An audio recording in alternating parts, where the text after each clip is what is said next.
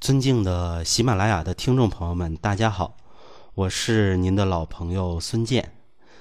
前些日子啊，我和几个异地来的老同学小聚聊天的时候啊，我一时间呢有些走神儿，听到旁边呢一桌客人的聊天内容，其中呢有一个人叫苦，说自己最近呢右侧的腿痛，严重的时候啊甚至不敢着地儿，花了不少钱呢才勉强好转。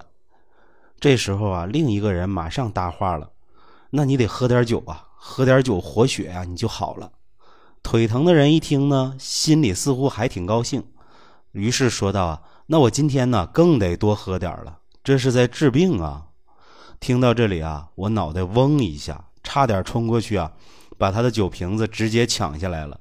我没想到啊，有些人对中医的误解甚至是无知，居然到了这种程度。那么在这里呢，我想说的是啊，对于相当一部分坐骨神经痛的患者而言，饮酒啊，恰恰是最大的诱因。不喝酒还好点喝了酒啊，痛上加痛。那么在这里啊，我给大家说一个我老乡的一个相关问题。去年呢，我回老家呀，参加了一个亲戚的婚礼。第二天呢，同村的李二来找我，来的时候呢，拄着拐，被别人搀扶着，怎么回事呢？他在昨天呢，也去参加了我亲戚的婚礼。酒席上啊，他喝了不少的酒，结果呢，回到家当天晚上腿就有些疼，第二天呢更疼了。李二的这个疼痛啊，是从腰部开始的，沿着右侧大腿后侧呀向下的放射性疼，一直到脚上，腿后侧呢也疼，像被火烧了一样。腿的外侧呢，则是有麻木感。咳嗽呀，弯腰啊都疼，脚呢都不敢落地儿。就这样啊，因为知道啊我正好在家，他在家人的帮助下呢，赶紧来找我。我详细看了一下他的情况啊，十之八九是坐骨神经痛。因为当时啊给他诊脉，发现那个脉象啊硬邦邦的，跳得特别快，这就是典型的弦数脉。看舌头呢又是发红，舌苔呢比较黄腻。细问了才得知啊，从昨天到现在呢，小便也一直发黄，口里发苦，脸色特别红，整个人呢是心烦焦虑的状态。我对他说的第一句话就是啊，以后无论如何都不要再饮酒了。眼下呀，你这条经脉还能勉强洗一洗，再喝酒啊，恐怕就洗不了了。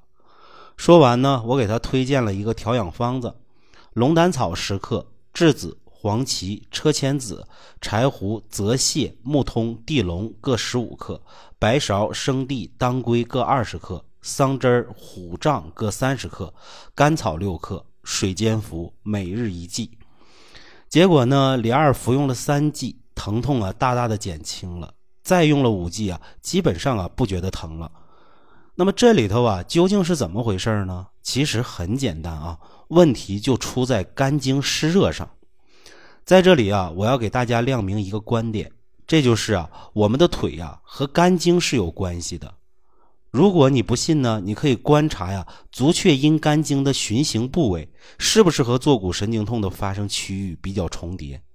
中医理论呢就认为，一旦肝经有了湿邪之热，那么肝经所及之处啊就会为湿热所袭扰，这个时候啊就会出现疼痛。现代医学语境下的坐骨神经痛。从中医分型辨证的角度来说，有相当一部分就属于肝经湿热。这种肝经湿热引发的疼痛啊，有一些特点，比如呢，疼痛啊呈烧灼样，很剧烈，而且呢腿沉、口苦、舌红、舌黄腻，脉数啊也比较悬，而且呢是滑旋，发病呢比较急。一般患者的生活环境啊，或者饮食特点呢，都可能体现出湿热这两个字来。那么这里头啊，饮酒引发的疼痛啊，尤其需要引起关注。有些人就是这样，喝完酒就犯病。他们觉得啊，喝酒是活血化瘀、温经散寒呢，应该会缓解疼痛。这个呀，只能说针对于寒邪闭阻的患者比较合理。对于肝经湿热型的患者来说，喝酒啊就等于加剧湿热，让问题啊越来越严重。当然了，也有的人呢，问题不出在喝酒，而是饮食太香、太腻、太好了，这些呢也会引发湿热。那么，既然问题源于湿热，那要缓解疼痛、控制病情啊，务必要清利湿热。这个要怎么实现呢？就像啊，李二用到的其实是龙胆泻肝汤的配伍。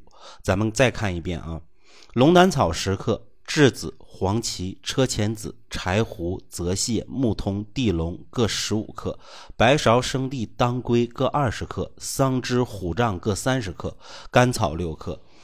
那么，听众朋友啊，大家记住啊，这里头的龙胆草、栀子、黄芪、泽泻、车前子、柴胡、木通、生地、当归、甘草，这些啊，就是龙胆泻肝汤的标配。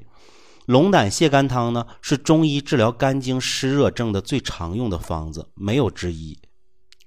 就像我说的“洗一洗肝经”这句话，其实啊，就是用它来洗。这里头啊，龙胆草。栀子和黄芪就是用来清热燥湿的，龙胆草呢专入肝经，既能清肝经湿热，还能够啊清肝火。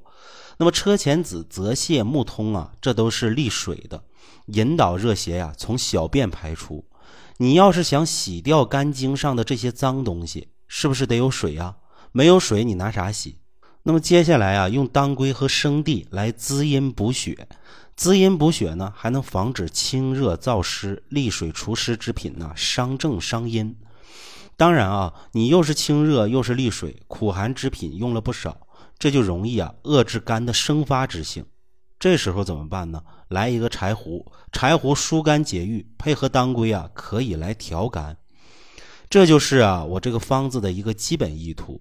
那么在这个基础上啊，加入可以柔筋止痛的白芍，通经活络的地龙，以及啊通经利湿清热的虎杖、桑枝，这就是啊比较周正了。那么龙胆泻肝汤啊，加上白芍、桑枝、虎杖、地龙，这是中医调养肝胆湿热型坐骨神经痛的常有配伍。业界呢不少人都这么用，有一些此类经验呢还被权威的中医刊物报道过。而我个人的体会是啊，龙胆泻肝汤加减调养啊，对于湿热型的坐骨神经痛确实是有一定的效果。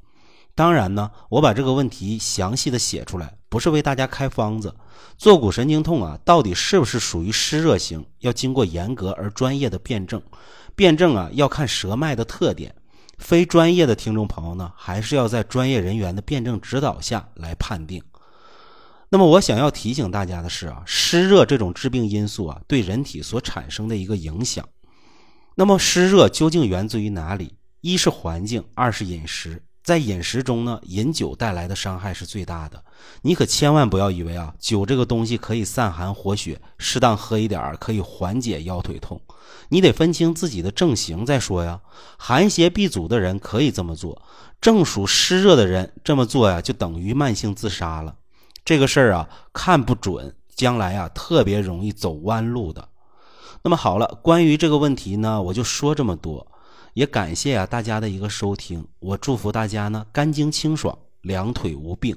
好的，今天的节目呢就为大家讲到这里。如果您有任何问题，可以随时在评论区留言，我会第一时间给您回复。下期节目我们再见。